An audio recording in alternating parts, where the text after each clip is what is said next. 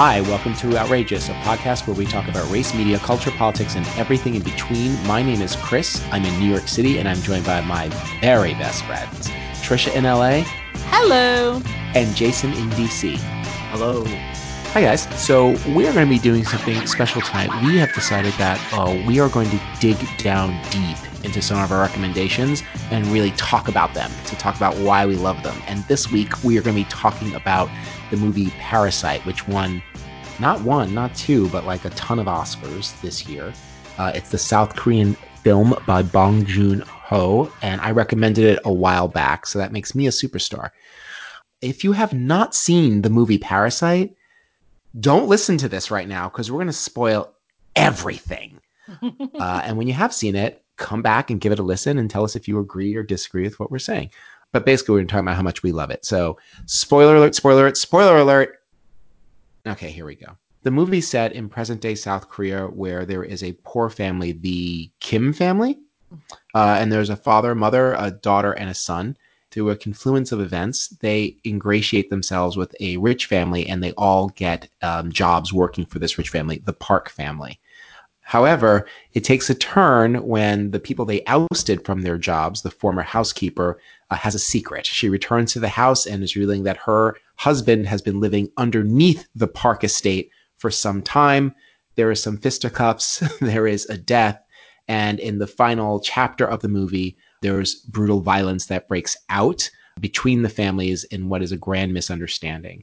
This movie is a discussion on class uh, in South Korean society, and it has caught on like gangbusters. So let's just talk about what we liked about the movie. I'm going to start with you, Trisha. So I really loved the performance aspect of the first act the infiltration of the poor family into the wealthy family and the like the fact that it's like a movie within a movie was really compelling to me because the sister and the brother what's our you know what's our who's our character? How are we doing this? And when the son is working with his dad to get his lines right like no no no too much too much too heavy on this.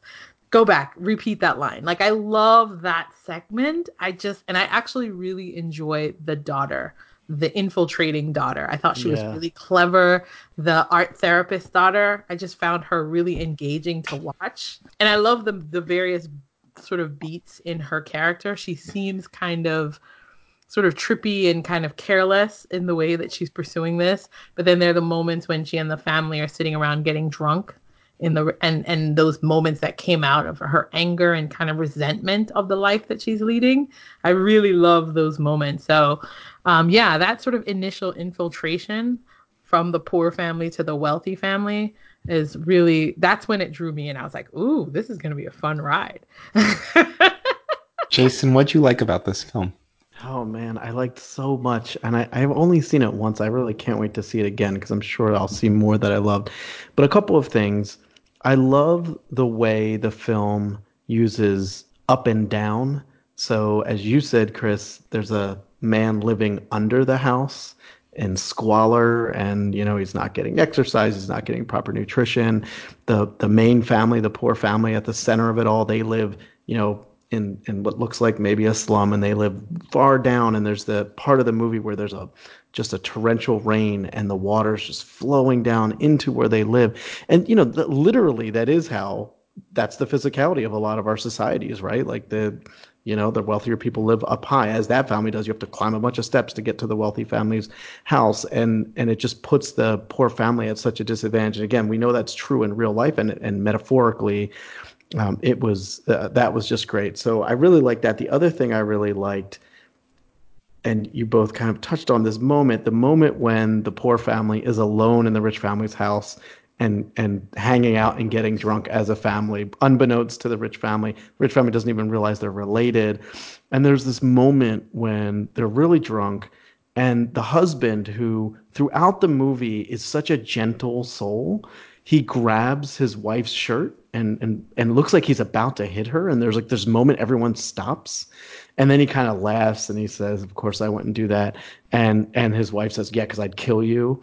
But it's this moment where it's like oh wow like i thought he was such a n- nice guy and then oh my goodness maybe he's capable of brutality. But then it's like oh no no no he's not. And then of course at the very end you know and obviously very much provoked but he he actually uh, does um, exert some real brutality so I don't know. I just I love that. It was just so well put together. I have a real thing for structure in stories and films. And the thing that I loved about this was that there, to me, there was like three separate acts to this film. Mm-hmm. The first act, what Trisha's talking about, is like this kind of comedic first act where they're all try- lying to this rich family to get them to, you know, get the, all, all of them on the payroll. And like Uh, the Mrs. Park, the rich woman, like she seems so silly, right? yeah. She's so seems so silly, and we're laughing along. We're rooting for this family as they're doing this thing. And you know, yeah, they get rid of all the other workers, and but it's it's kind of played for laughs. And then there's that moment when the housekeeper comes back, and she's like, "I just need to get something from the basement." And when she runs down that stairs and the camera follows her, I, sitting in the theater with, with a friend and I was like, oh my God, what is this movie? Is it gonna be some weird ass horror movie? Yeah. the movie shifts. And the second part of the movie is really the conflict between those two poor families fighting for scraps, fighting for recognition. Yeah. And like they, that part, I love how that part ends with the rich family coming back home unexpectedly and them all running around trying to appease and hide and, you know, lower themselves and like stay invisible and then the last part, of course, is the the most metaphorical part when the violence actually happens. Uh, I I loved like the little touches, the way that they talked about how the poor people smelled, yes, right, and then the rich people were so aware of how the poor people smelled. And in that moment, like when the violence breaks out from Mr. Kim, the father the, of yeah. the poor family, like when he sees Mr. Park turn his nose mm-hmm. and just go, oh, like in the midst of all the chaos and violence of that birthday party, just like, oh, and it's like he just had to kill him. Like I, I get it. Like as a metaphor, it makes sense. It's it's so painful to watch because you can feel it. You know, oh, so good. Well, how does it work for you as a metaphor? Is it the sense that you can never really get rid of the stain of poverty? Like it's always on you? I think I think there's so many metaphors in the movie, like Jason said, like upstairs, downstairs. And Bong in his interview said like he liked he likes the symbolism of upstairs, downstairs. Like you said, like their house is on a hill, mm-hmm. you know, they live downstairs, that both the poor families live underground. As a metaphor, though, it I, I think it works on every level. Like it works on the fact that like poor people literally live underneath right? trying to stay invisible, fighting for scraps with each other while people living with so much excess, they don't even know what to do and they don't even notice it. Like I, the whole movie's a metaphor, I think that way. And the well, and also the violence is just like a metaphor for class warfare at the end. Like it's it's very much eat the rich. Well, stab them anyway. Jason. Just another thing on the the up and down. Mr. Park repeatedly talks about not wanting the people who work for him to cross the line. And at yeah. one point, he's talking about Mr. Kim, and it seems like they're getting along really well. When Mr. Kim's his driver, says to his wife, he comes close to crossing the line, but he doesn't cross it. And it's like that's like such a big deal to him. Like, do not treat me as an equal, right? Like, do not ask me questions that are too personal. Um, I just, uh, I, I just thought that was so so powerful and telling. And you know, obviously, he crosses the line when he goes and and actually stabs him. But the other thing, and I think about your question, Trisha, I mean, I think so. So the very end of the movie, right? You have this vignette where the son is, you know, says, "I'm gonna, all I'm gonna care about now is making money. I'm eventually gonna buy this house," and they play it out, and it's like, wait a minute, is he actually buying the house? Are they actually liberated? And of course, in the end, they're not. They're an intact family mother, father, uh, sister, brother. It's not a huge family. Um, obviously, they're not super educated, but the son clearly has had some education. They ha- he he is friends with someone who's in college. They're clearly very intelligent. They you know they they have certain academic skills. Like this family actually has a lot going for it, and still can't break out of you know living underground being under society. And it just shows because we all know there are families that have much less going for them that have no shot again and this one that actually had a lot going for it even them there is that line there is that ceiling that they cannot get through well, I think also when the families, the two poor families, the the um the housekeeper, um the original housekeeper whose husband is trapped in the basement, and the now poor family um begin to sort of duke it out. They talk about the fact that they um that they're both in debt because that's the source of Mr. Kim's problem, right? Well, that's also Yep. I'm sorry to cut you up, but that's also why the housekeeper's husband lives under the house because his yes. loan sharks are after him. He's so poor. He's forced yeah. to live there. Yeah, but also in some sense, I think the the idea is that you can try to pursue an opportunity, but there are always people ready to exploit you with egregious like loan sharking. And because mm. that's what he says, they had a they had a functional business, but it then went belly up, and it didn't quite work out. And then you also get the sense that that's also what happened to Mr. Kim as well, because these people are in some sense fairly talented, as Jason is saying. They have skills, so these are people who move through and in between situations. You can imagine them holding down different jobs at different times, particularly the husband and wife. It feels like there's like a long history of that couple like anchoring for doing different things. But one thing I wanted to talk to you all about is the father, um, Mr. Kim's, yeah. Mr. Kim saying to his son, when they are um, when they're after the flooding of their apartment and they're in that um, gym. It looks like a gym or a basement or something, um, a school site. And the, and he talks to his son about not having plans, the value of not having plans. Remember that scene where he says, "If you don't have a plan, nothing can go wrong." To me, that struck me as his kind of his life philosophy that explains kind of his approach to living is kind of take it as I come. And then it then seemed really connected to the son's decision towards the end of the movie that I'm going to have a plan. Unlike my father, I'm going to map out the I didn't make that connection. Do you know what I yeah, mean? Yeah, actually really good because you know I think I don't remember that speech in the school in the shelter that they were in. In the shelter, it, yeah. It, it does make sense that I mean it makes sense that that character Mr. Kim would feel that way because like we're saying, like these were talented people and how they arrived in this situation, it's ever it's not actually clear. Like no. I don't know enough about South Korean politics and economy to know, but it's not exactly clear how they ended up in this situation if they were in a loftier position before.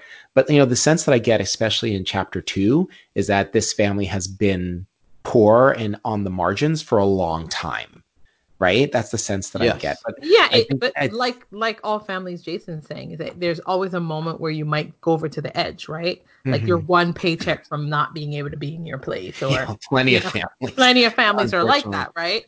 Which is what I think this movie is so brilliant in in playing with is because like. In the beginning of the movie, and tell me if you're wrong, but in the beginning of the movie, you can identify with these characters, right? Yeah. Like, sure. you know, they're trying to they're trying to do better, you know, and sure, it gets a little shady and there's a lot of lying and whatever, but it's also kind of funny and we're getting one over on the rich people and we really feel like we're on the Kim side. But the brutality of the economic situation in chapters two and three, it's it's not funny anymore. And especially watching like these poor families fight to live un- literally underneath other people, like that's the place. That's when the tragedy uh, starts to come through I don't know. This movie is just so perfect to me. Yeah, no, I agree. And uh, you know, another thing that's interesting. I mean, it's easy to watch the movie and be like, "Oh, well, the damn two percent." You know, they're they're the problem, and, and that's very much a part of the movie. But I think about the beginning, which is still in the first act, the very beginning, when the family is trying to make money by folding pizza boxes. Mm-hmm. And you remember they're basically hired and fired by like I don't know a sixteen year old. yeah. And it, it, I don't know. It's just it's so real, and in some way, I saw that as like we're kind of all culpable, right? Because we want our pizza boxes a certain way, and damn it, if the pizza's cold, like we're gonna be pissed. And you know, for and and you saw like as, you know the girl was clearly uncomfortable with her role as, as hiring and firing this family, but it was I don't know that was just so real. Like that's the reality of our society. Like this family doesn't have access to a lot of opportunities for income. This was one, and because like some small percentage of boxes, one of the corners wasn't folded correctly, they're out. Like they're out of an income. Like it's I thought that was very real. Do you know what I actually also really liked about the poor family? But and I also want to ask you all what you think about the rich family. But I, what I appreciated about the poor family was their. I mean, I'm not a fan of hustling, but I have to say I appreciated their sort of grit. And they they were not humdrum people. They were sort of like taking it on the chin. Like, okay, this is what we do. We're professionals. Like there was an element of the grifter in them. And so they didn't they didn't strike you as people who were downtrodden and felt like they were um beaten up by life. Like they were like, no, this is our thing. This is our hustle. Like they had They a very a bit- specific air, which They're a bit different. roguelike. Like Yes, they, they right? Like- you know, they live on the margins Yeah. and while they don't enjoy being there, they've adapted to it, Yes. which I think is kind of the point that Bong is making in the movie, right? Well, no, I mean actually, just to illustrate that point, remember the very beginning about the Wi-Fi. Yep. Like they weren't Yeah. giving up. They weren't going to be like, we just can't have Wi-Fi. They were going to go to the one corner where they could steal someone's Wi-Fi. Yeah. Like they were going to make it work. and they just adapted to it. And the situation is so shitty, but they're like, well, this is just what we're doing. So I see what you're saying, Trisha. I think, I mean, I don't think the movie could have worked if they were like dour. Oh, I mean, the woe first part of the movie is supposed to be funny, Yeah. right? But so they they do seem a little sprightly. They do seem a little like you know, like catch as catch can. Like it helps that they're that way because then you are sort of on their side. You're sort of championing their scheme. mhm. But then you're looking for those moments where you can make a decision about sort of, I mean, I hate to say it, like why they're failing, how they're failing, right? Like I, I thought that scene, which you didn't recall, but the scene with the father and the son, the fa- the son clearly needed something from the father in that moment. Mhm. And that's when he made the decision to pick up the rock the next day, is to go back and get that money rock and take control because he felt like his That's father right, wasn't yeah. taking control, remember? And then you also get hints of that with the daughter. Like there was a hint of frustration between the daughter in that drunken scene. Like the father is thinking about the limousine driver who had been fired. And she was like, "Don't worry. Like, why are you Don't thinking about him? Think about us. Like, we We- are not doing well, right? So that that's like a little bit of the mask starts to come off with the children and the father and the parents. And I started to wonder to myself, do the parent do the children feel like the parents have failed them in some way? Like you know what I mean? Because there were some there's some angry moments a little bit. It's it's sharp and it's very quick, Right. but they're there, you know. yeah, I no, like that, that's that. true. I Yeah. really like that. I think I'd have to go back and look at it again to see if that's if it fits into the narrative very neatly, right? Uh, I wonder if it's actually there, but I think whether whether he intends it to be or not, I think just the description of this family situation, by definition, by the time the movie starts, the parents have failed the children in some way. Pretty and much. then later yeah and then later on i mean if if if mr kim's going on about like well i've never really had a plan well then where does that leave your adult children? Like what have you been doing for the past 20 years of their life? If you like you're living in a basement folding pizza boxes like maybe if you had had a plan we wouldn't be doing this which again what we're talking about like the end of the movie like the fantasy in the boy's head about him having a plan to make money and get the house you know they asked bong about that they asked the director about that scene and he called it the it was like his coup de grace scene it was like the surefire kill i think is the word he used Yep. it's like it's it's meant to brutally underscore and underlie the fact that that will never happen ever Yeah. no matter Yeah. how long that boy lives you know and he's writing this letter to his father which at the end you see he never sends like there's no way it's going to happen there he's always going to live underground it ends in a super sad place it's kind of dark He talks about that. He talks about that about the choice to end because he was Yeah, that saying that embrace scene, the fantasy scene. I feel like an American movie would have ended there. You know, like oh, son, embrace, and so you could kind of leave the movie theater kind of hopeful that the Yeah. fantasy happens. But then by including the very next shot of the son sitting there writing, I'm like, oh, that's when it occurred. I was like, oh yeah, this is probably not gonna happen, right? Yeah. there's that was his point. If the movie ended with them getting back together, then like you said, you could feel good about it. But when the movie ending with you seeing that he can't do it, then it really underscores the fact that the situation that created the poor, the Kim's family separation from society, you can't undo it. The boy is going to have to adapt to the fact that his father lives under this house, just like they've been adapting this whole time. I think what it also suggests too is that it's not within the individual to change it. We just arrived at this idea that the parents have failed the kids, but maybe society has failed the parents and their ability to actually do things for the kids, right? And well, so I think that I think that's a big point of the movie. I I, think that's a yeah. big part. Just because when the other family is introduced, I think that part you're talking about, Trisha, really gets the light shine shown on it. what do you mean the other family, the poorer family? When you yeah, when you meet the housekeeper and her husband hmm and you hear about their struggle, I think it really highlights what you're saying here. Is that it's not just about the Kim family and their failures. Mm. There's a greater failure happening here. And it's Mm. impacted these two families who are fighting for, you know, the 0.1% of the pie that's available to them. No, I think that's right. And I have to say, I found myself at certain moments tempted to judge the characters a certain way because like, oh, well, if you just did this, you know, and, Yep. but I think the point of the movie is like, no, like it, that you, that's an illusion, you know, when, um, there were multiple moments like that. Like first, when they first started lying all over the place, I was like, "Oh, you know, that's gonna come back to bite you." Maybe you know, maybe just Yup. be honest. And then, and then the the son ends up, you know, kind of falling for the rich daughter, which is exactly what happened with his friend who got him the job. And I was like, "Oh no, like come on, keep your keep your distance." And then um, the scene. Well, also when the father's like, you know, don't have a plan, you won't be disappointed. It's like, no, no, you gotta have a plan. And then when they're when they're getting drunk in the house, I mean that whole scene, I was so uncomfortable because I'm just like, oh my goodness, you have this great opportunity and you are risking everything. Like take the alcohol home, like go to a restaurant. Like why are you staying in the house? Like I was But you so see how you labeled that as a great opportunity that they had No, to I know. lie and No, you know I- what I'm saying? I- Like no, that's I totally I know. I I, I think it was totally the, I the was movie totally got me in that way. I was doing that, Jason, because the first thing I'm saying is you all are making a lot of money. Why are you spending it? this should be right. you should be saving it. Like Yeah. as the daughter is collecting cash after cash, and I'm like, pull this money. You are making enough money from this family that this should be there should be some way that you're like trying to save for an apartment that's better or something. I'm like wanting these people to like cut it together, put it together, right? Come on, get that plan. Um I I want to talk about the parks, but I just Yeah.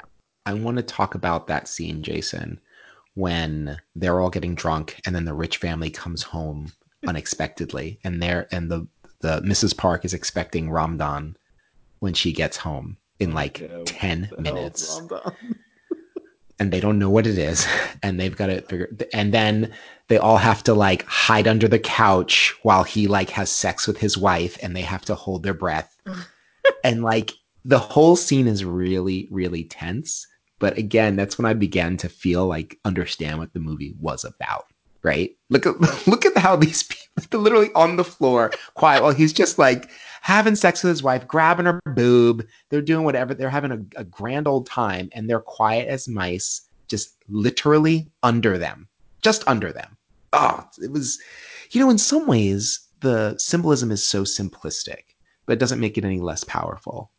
Let's talk about the park family the rich family which is the father who is business he's all business. No it's not clear what he does. I don't think we're ever told. Tech thing. the mother stays at home uh, with the the sort of precocious. He looks to be about like seven, eight years old, and then the teenage daughter. Uh, what did you think about the way that they were portrayed in the movie? I thought it was very real, and it was interesting seeing a movie set in South Korea. I don't claim to know much at all about South Korea, but it seemed very real even for an American family. I mean, you, have this woman who stays at home, and yet, I don't mean to. I I want to say this without sounding sexist, but like in the movie, like she needs a lot of help to deal with two kids.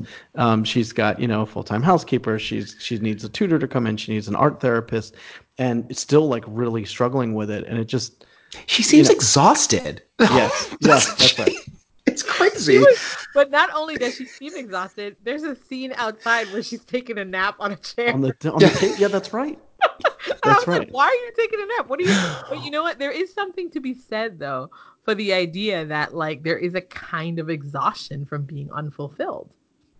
Right? Like she's unfulfilled. Her her her husband is quite distant. I mean, you don't get the sense that there's contempt or anything. However, Mr. Mr. Um Mr. Kim keeps asking Mr. Park about Yeah. his affection for his wife. That seems to be that, that's right. yeah, there's like a whole element of do you really love her, don't you? Yeah. And you get at some point that she's like just an accessory to his She's a life. possession. yeah, like that's the thing. Yeah, and so in some ways I actually found um Miss Mrs. Park really quite sympathetic. I didn't dislike her at all. I was like, you know what? You're kind of trapped in a marriage with a guy who's a little bit of a dodo. He doesn't really um engage with you very much. And then you're at home with a son who has got a problem and a teenage daughter who's in her room.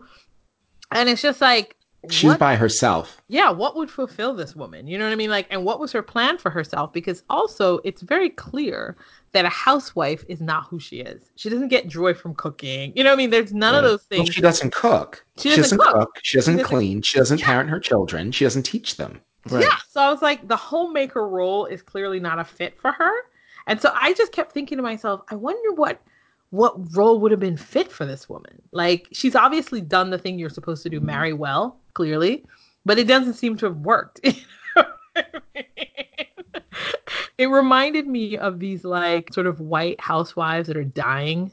Th- There's some, there's some, there are a couple movies that were done in like the early 2000s, late 90s, with these um sort of like housewives who are so bored by their lives because Oh, like Pleasantville. yeah, and that Um, whole American genre. Beauty was the inverse. Yeah, Uh, like those, yeah. those- yeah, it really reminded me of those women who are sort of like quietly suffering in their very gilded cages. You know what I Right. mean? Which is Mhm. exactly what she has. She's in a gilded cage.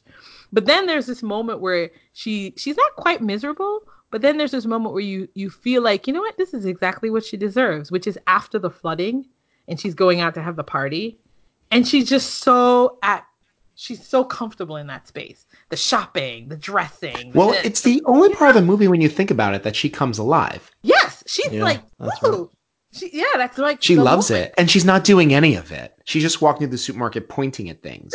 But it's but she's doing it like it's giving her life, Mm-hmm. right? And poor Mrs. Kim falling behind her, like and and Mr. Kim like driving her everywhere, throwing everything into the car, and she's like, "Yes, this, yes, this. We'll need this, this cake," and she's loving it. But it's funny you talk about fulfillment because in that moment, it seems like it's- the first time she doesn't come across as nervous or naive.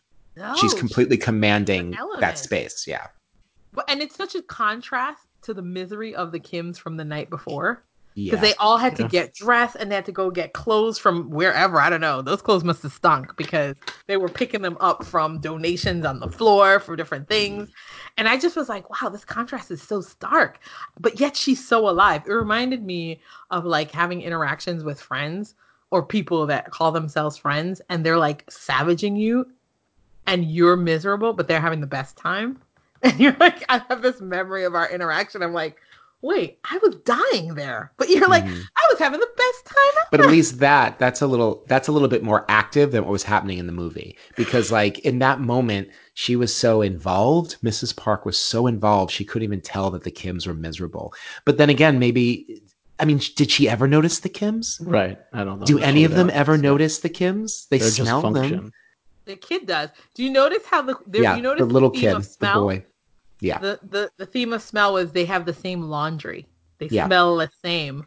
Like you're that's they're how like, it "Oh, starts that's Yep. how it starts right but then like later when the dad like sniffs the husband and has the same disgust as when he sm- smells the kims i think that's when it really weaves the idea together it's like oh this is there's two worlds one smells like this and the other one doesn't i, I really liked the way they use smell because it's the little boy uh, who uh, first identifies that Mr. Kim and Mrs. Kim smell similar.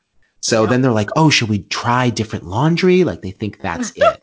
but it's the smell of poverty that stinks to, that's like clings to Right. them. Right. that they can't you be and the free of. smell of poverty.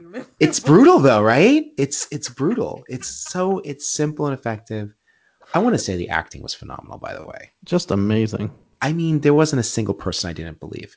And honestly, I think uh, Mrs. Park, for all of her the shallowness of her Oh, character, she very delivered clever. that beautifully. I mean, vacuousness is very difficult to do. No, they were all great. All the acting, as you said, was just Holy crap. perfect. What did the movie fail to do? Did the movie have any failures for you? I mean, again, I've only seen it once, but I was mesmerized the whole time, and I thought just the combination of of kind of humor and and grotesqueness. I, there, there's nothing I can think of that I thought didn't work. I can't think of a thing. I'm not saying Sounds like a Trisha, you movie. might have something in mind. Yeah, No, it's, I I'm not you saying it's a perfect movie, are, you know, there are there are no such thing as perfect movies. I mean, Mm-hmm. let's talk about the violence. Did the violence feel too much? funny. I was watching it with someone who reacted very strong to that scene and then decided he didn't like the movie because he's like that violence came out of nowhere, and I was like, but that violence was kind of simmering from the beginning of the movie. Movie, like I think that's the point of the movie is that like that's always underneath these interactions. The way that I think about the violence in the third act is that that's the true metaphor, right? It's the rage of having to live like this. It's the rage of having to settle for nothing and to fight other people for parts of nothing when people have so much. It's the rage of like wanting to look after your own family. This Mr. Kim sees his daughter murdered in front of him and he tries to go to her. But this rich man is like, no, my kid's hurt. Bring the Right. car around and we're taking him to the hospital. And the rage of that just erupts. Like it seems, I think when you're sitting in the theater, the first time you're watching it and you don't know what's going to happen, it seems to come out of nowhere. But after I left the theater, I realized that it had been there all along. Well, and you know, one interesting thing there, and again, I don't. It's too bad I don't speak Korean, so I don't know, you know, what connotations the word parasite has. But I went to see it with with my girlfriend, and when I first mentioned it, she was like, "Oh, Parasite! No, it sounds like a horror movie. I hate horror movies." And I was like, "No, no, no, it's not a horror movie." And then when we left the theater, she goes, "In the end, it was a horror movie." It was like, you know what? In the end, it was like, you know, that that term parasite obviously is fascinating in the movie, right? Because like, who's a parasite on whom? Um, and and again, it sounds like a horror movie as you're watching it halfway through. It's like, wait a minute, there's no what, there's there's no like you know insect or virus you know killing these people. But in the end, it's like, wow, like yeah. It, and and I also I'm thinking about what you said, Chris. What's so interesting, right, is that the violence that happened that frankly is very common in our societies was a poor person stabbing another poor person, right? And that's how it started. Then, of course, you have Mr. Kim stab Mr. Park. That, you know, to have the access to do that is actually very rare. Like, that was more, I don't want to use the word fantasy, like, it's a good thing, but like, that, that was the part that's like, you know what? Rarely does a person who's been as kind of oppressed as this person get close enough to someone who's that wealthy to be smelled by them and to actually be violent against them. And it's a cathartic moment, I imagine, for Mr. Kim because of what Trisha was noting earlier. In sort of like his character, we understand that he kind of didn't have a plan from the first act of the movie, you know, when they're all like Oliver Twist style rogues, you know, like we get this sense that they're kind of like moving through life in this way. When Mr. Kim is able to kill Mr. Park, I imagine there's some sort of catharsis. It's like the arc of his character. This is serious suddenly. Like it, like the seriousness of it all like weighs heavily on that scene and he just lashes out. And it's it's terrible to behold, not just because of the violence. I think just because the idea that he he was probably mad for a really long time. The hum- the humiliation of having to live this way and accept it, like it just comes out in that scene for me. What about um what do you all think about the Native American elements? What do you think that was about? Bong says that the young boy in the film is obsessed with Indians and Native Americans, and he says it's a nod to the themes, the themes that he wove into the movies about colonialism and imperialism, and the idea that the Native Americans in America have such a rich culture, and that in the movie the boy treats it like a prop to be put on and thrown away. You know, very similar to the conversations we have about appropriation here in America. So that's that's from the director, like why that was injected into the film in that way. Like just Well, the is as a rich boy, he's able to throw it on and take it off, and it, it's both a costume and a toy, regardless of like the pain um, and and length of that history of those people. Yeah, I mean, I thought was really fascinating at the end because that's where the climactic violence is happening, as well as because also I was thinking to myself, you want them to pretend to be Native American with axes.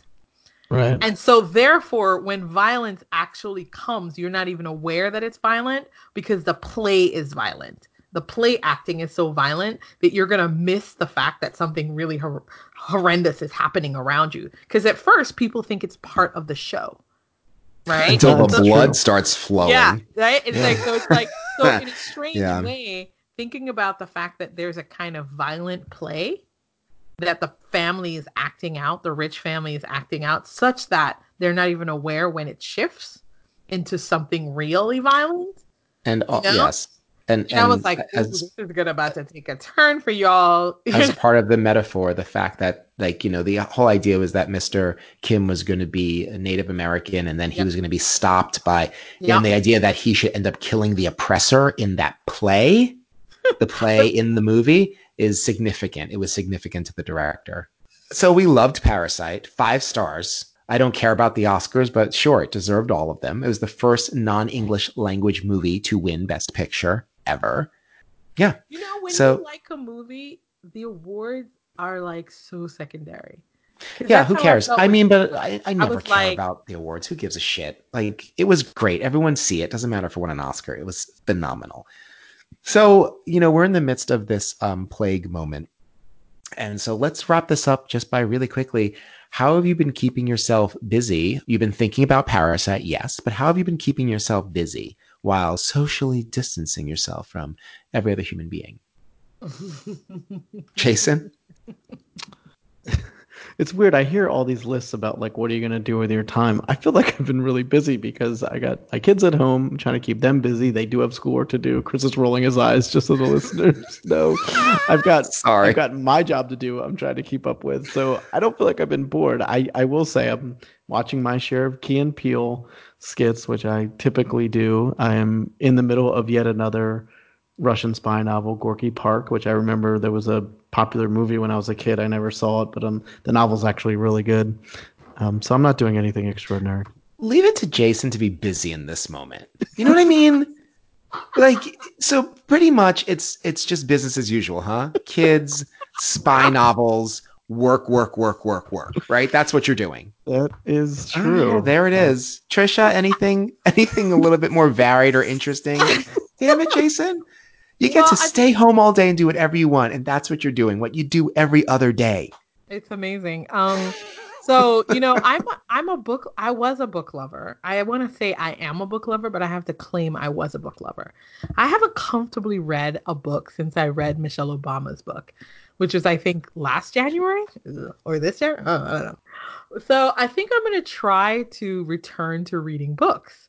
And so I had picked up a book at a um, bookstore in Dubai, and it is called Sex and the Citadel intimate life in a changing Arab world. And so it's essentially about this woman who goes around talking to Arab women about their sex life.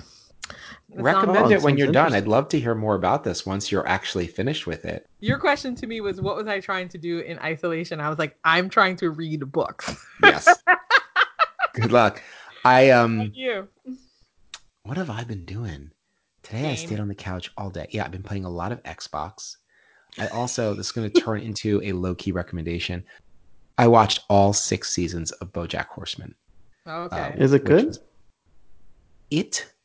I know we're not doing full recommendations, so maybe I'll save this for the actual like episodes. But like, it was phenomenal. It was. I've never seen anything on TV like it before. It's definitely a comedy, but mm-hmm. there is so much. It has so much to say about mental health, about marriage, about divorce, about being a good friend, about being a drug addict, about being alcoholic. It's amazing. It's so good. So that's that's what I've been keeping myself busy with, and I, I I devoured the whole thing. It's a lot, but I was watching it and I was like, why am I crying at this cartoon? Like, why are my eyes wet? Like, why am I so moved? I have to stop watching this right now and look out a window and sigh. Like, what's happening? I have to say, It's I so read the good. description once and I was like, this sounds so weird. If you read it, it, oh, it's totally weird. It's completely weird, but like, once you watch it, it's it's as weird as The Simpsons was when it first came out. Do you know what I mean? It's weird, and once you get into the world, you're there. Um, but anyway, that's already too long. I'm gonna wrap it up, and we're gonna wrap it up. So, um, on that note, everybody, we'll see you next week for the next episode. But until then, bye. Uh,